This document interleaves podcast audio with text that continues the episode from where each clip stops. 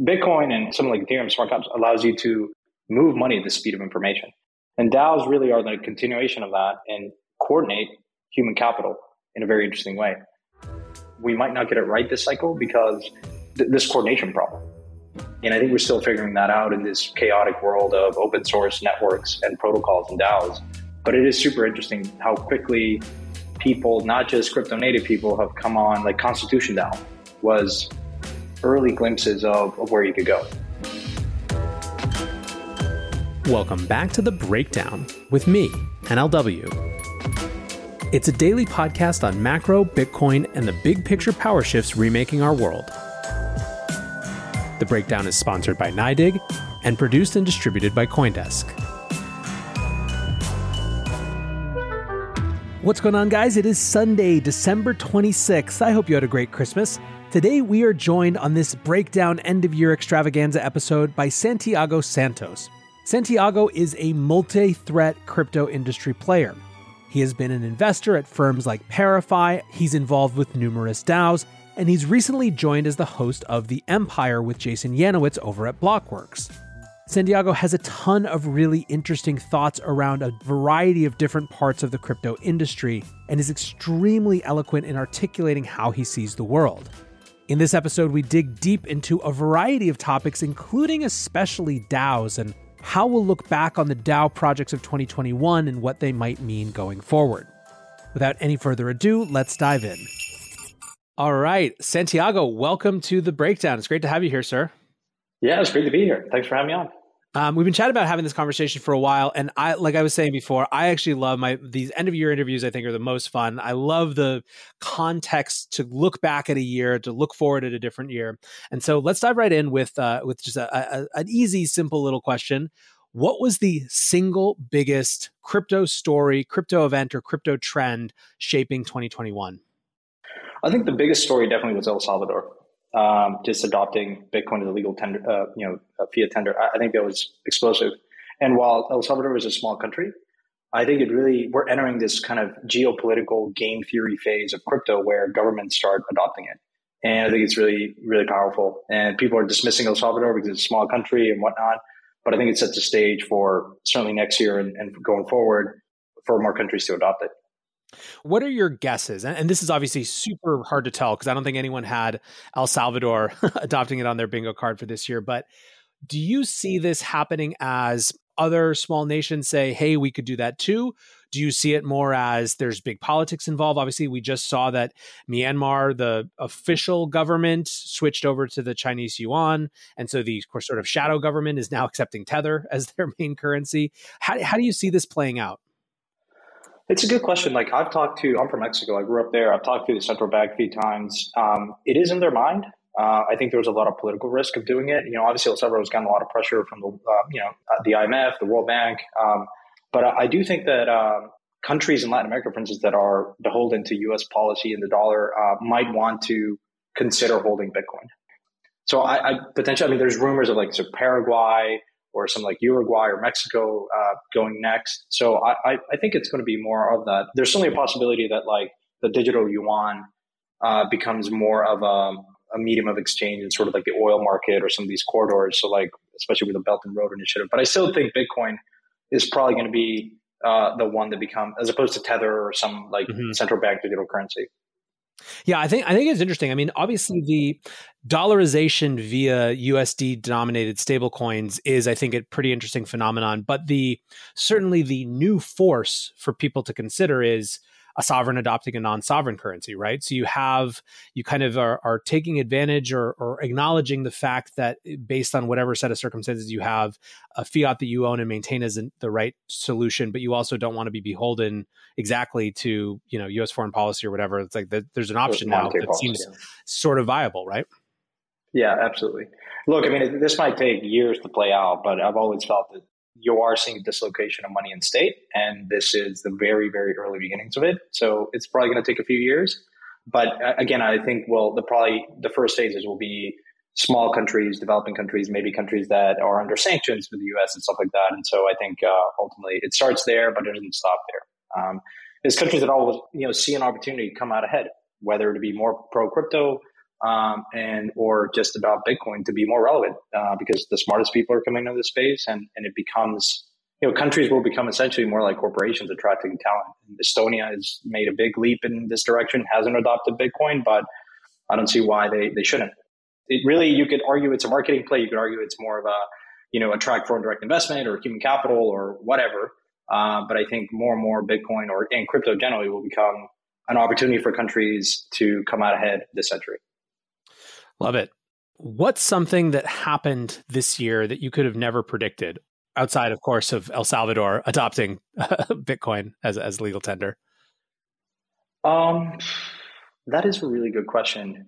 You know, I've been disappointed with uh, Elon Musk and his um, the way that he sort of shilled Dogecoin. And look, I mean, Dogecoin is a good community. I'm not dismissive of the project, but it just has felt like it is a bit of a mockery of the space and it's brought awareness to crypto, but I don't think in the right way. And I've been just surprised, right? I think when you have that amount of influence and power, uh, I think you have to be mindful of, of what you say. And, and I, I, think he's the most influential person in the world. And, you know, of course, we love memes and all that stuff. But uh, if I were in his position, I think you could do so much more. And, and I've been disappointed, uh, underwhelmed by that.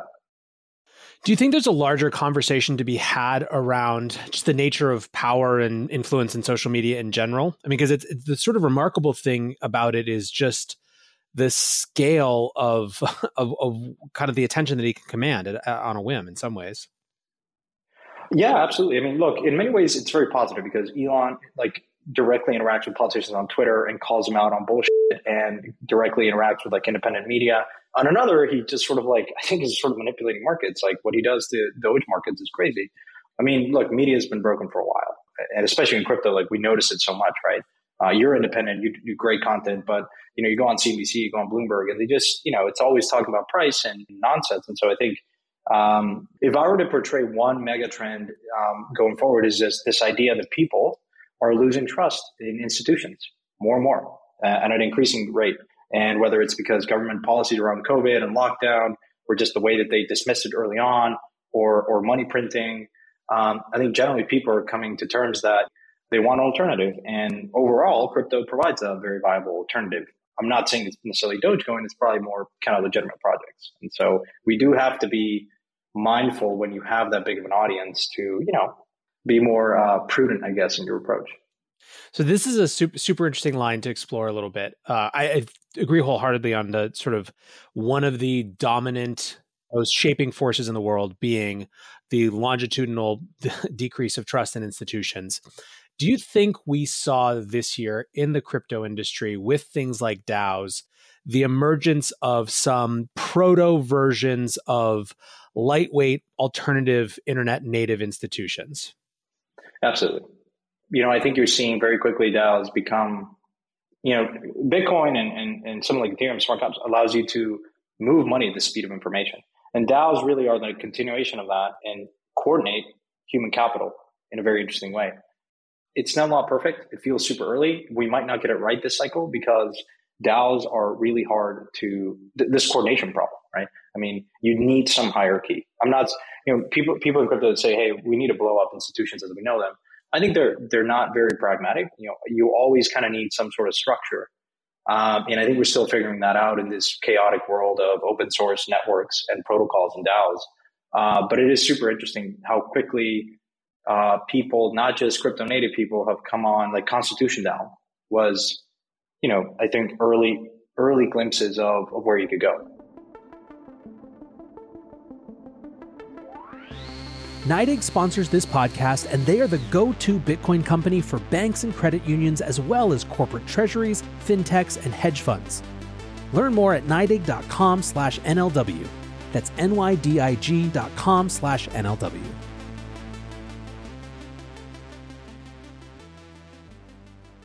DAOs are fascinating to me. They have been for a very long time because of what feels like supreme inevitability of something like this emerging. And by that, I mean something that is more formal than a Facebook group, but isn't an LLC with a bunch of members governed by bylaws.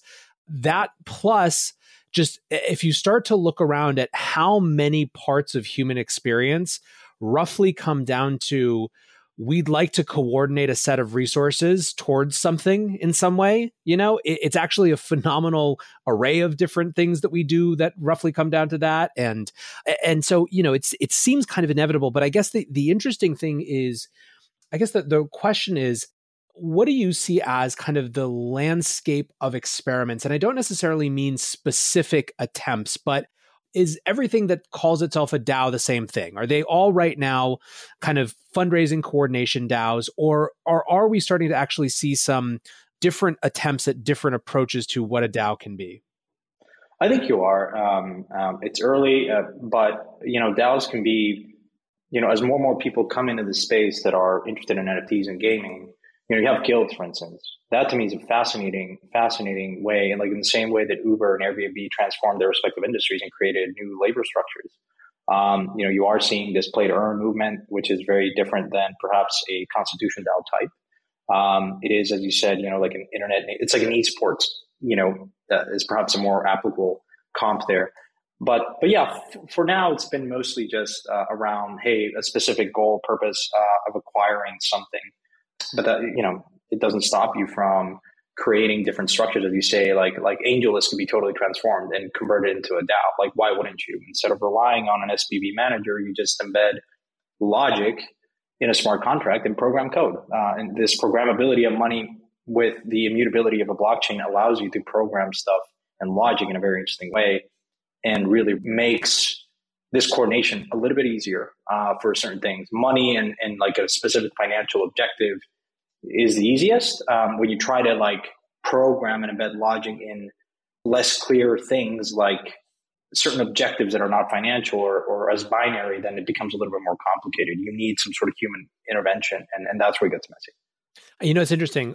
This could be totally my perception, but I actually see sort of a a similar pattern playing out a little bit where so if you were kind of watching ethereum projects start in like 2016 2017 it was like the tokenize everything right? It was the disruption of social media and not that those ideas have necessarily gone away but part of what happened after the ico bubble burst is there was kind of a return to the financial roots of smart contracts and the, the logic around finance flows and value flows.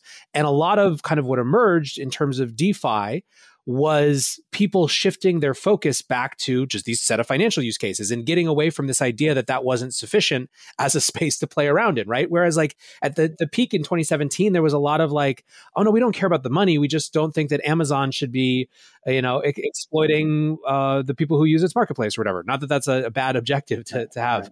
And I feel like DAOs, the, there was obviously the DAO. And then when people started talking about it again in 2018, early 2019, there was again this very expansive idea, you know, just theoretical at that point about what DAOs can do and how they would be organized. And this year you've seen a lot of return to just this no, we want to as a group buy that thing and we can do it if we come together. And I actually think it's important to not diminish the significance of a very simple use case in group coordination of even in a single moment in time. You know, like Constitution DAO would have been interesting even if they didn't have ambition to become you know the indiana jones dao after that and they just wanted to support the this specific thing right no absolutely i mean this is the thing like finance can be boring but it's a vastly inefficient market and and uh, you know defi is a little bit out of favor but but it's uh, we forget i mean it, it's the amount of friction that can be unlocked with this idea of moving you know money through bits is is explosive. And i know it sometimes can't be sexy or is not as sexy as other more theoretical use cases but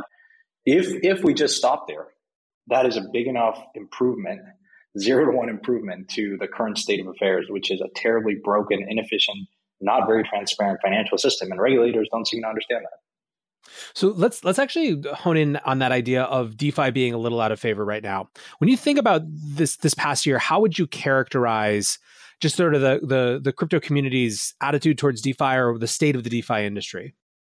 I think there's been a little bit of fatigue. You know that this is another fork, another farm, liquidity mining. Uh, this idea that you you know distribute tokens uh, through liquidity and provisioning liquidity. I, I think there's been a lot of perhaps some fatigue in the market.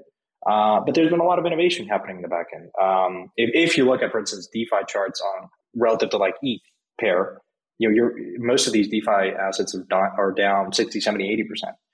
look, number of users is, is a metric that is important, right? We, we t- tend to anchor to total value locked and transactions and volume. It is a very, still very concentrated set of participants, mostly crypto native funds and people that have been around in the space that are swapping and farming all this stuff. But I think your um, stablecoins are this Trojan horse of crypto adoption, sort of like the email moment, maybe NFTs, but stablecoins really are very, very explosive for adoption. And we're not far from a state of the world where a Revolut, your traditional fintech companies, your banks are going to tap into DeFi because when a, regulated financial institution like Circle creates a, a, savings account that is paying you four or five percent, which is orders of magnitude more than what JP Morgan pays you or your random bank, that puts a lot, a lot of pressure in incumbents to tap into DeFi for yield. And and you know that's that's a killer use case. So uh, it's been slow. There's been some frustration. Obviously, the issues with Ethereum gas fees being quite high have blocked out a number of users. But you know, you have viable solutions like other chains like Solana, and you have L2s that are coming at the right time to support this greater interest from a lot of institutions that are the aggregators for a lot of users. Because the reality is, users don't like to think about finance. They love NFTs, they love collecting, they love gaming, but finance, you know, it's not like something you think about all day. You think about money, but not like switching banks or interacting with DeFi for the sake of it. But when your financial institution really just taps in DeFi in the back end, you might not even know it. You just benefit a lot from that. I think that's where we'll probably enter next year. Uh, but it's been quiet over the last six, nine months for sure. Much, much more quieter than what it was when I, you know, when I was a ParaFi, we were kind of really the first fund that said, Hey, we're going to invest in DeFi. And people were like, what is this? this is not a thing. Uh, and then in that year, Compound launched and it was called DeFi Summer, and then things kind of quieted down a little bit. But I, I think that it's due for a, a comeback, I think largely catalyzed by more adoption of games uh, and NFTs. You know, as soon as people land there, then they start doing other things and DeFi define the backend. It's interesting. It feels to me a little bit like one way to potentially look at like eh, call it this last 18 months plus a year from now or something is DeFi summer creates a lot of momentum and energy in that space, also creates a lot of new wealth. Some portion of that helps fuel NFTs, which are super exciting to people. A lot of people find their home, even though they were in the crypto industry before there, plus a lot of new people who haven't come in yet are also excited about NFTs. And you might see kind of the inverse where those people who walked in the door through the NFT path start to find themselves into sort of doing the underlying infrastructure things as what you can do with NFTs expands. And then all of a sudden we're back at DeFi again. I have no idea if that's how it plays out, but it seems kind of plausible to me. Yeah, I think so too. What do you think are the biggest risks to the crypto industry in the year to come?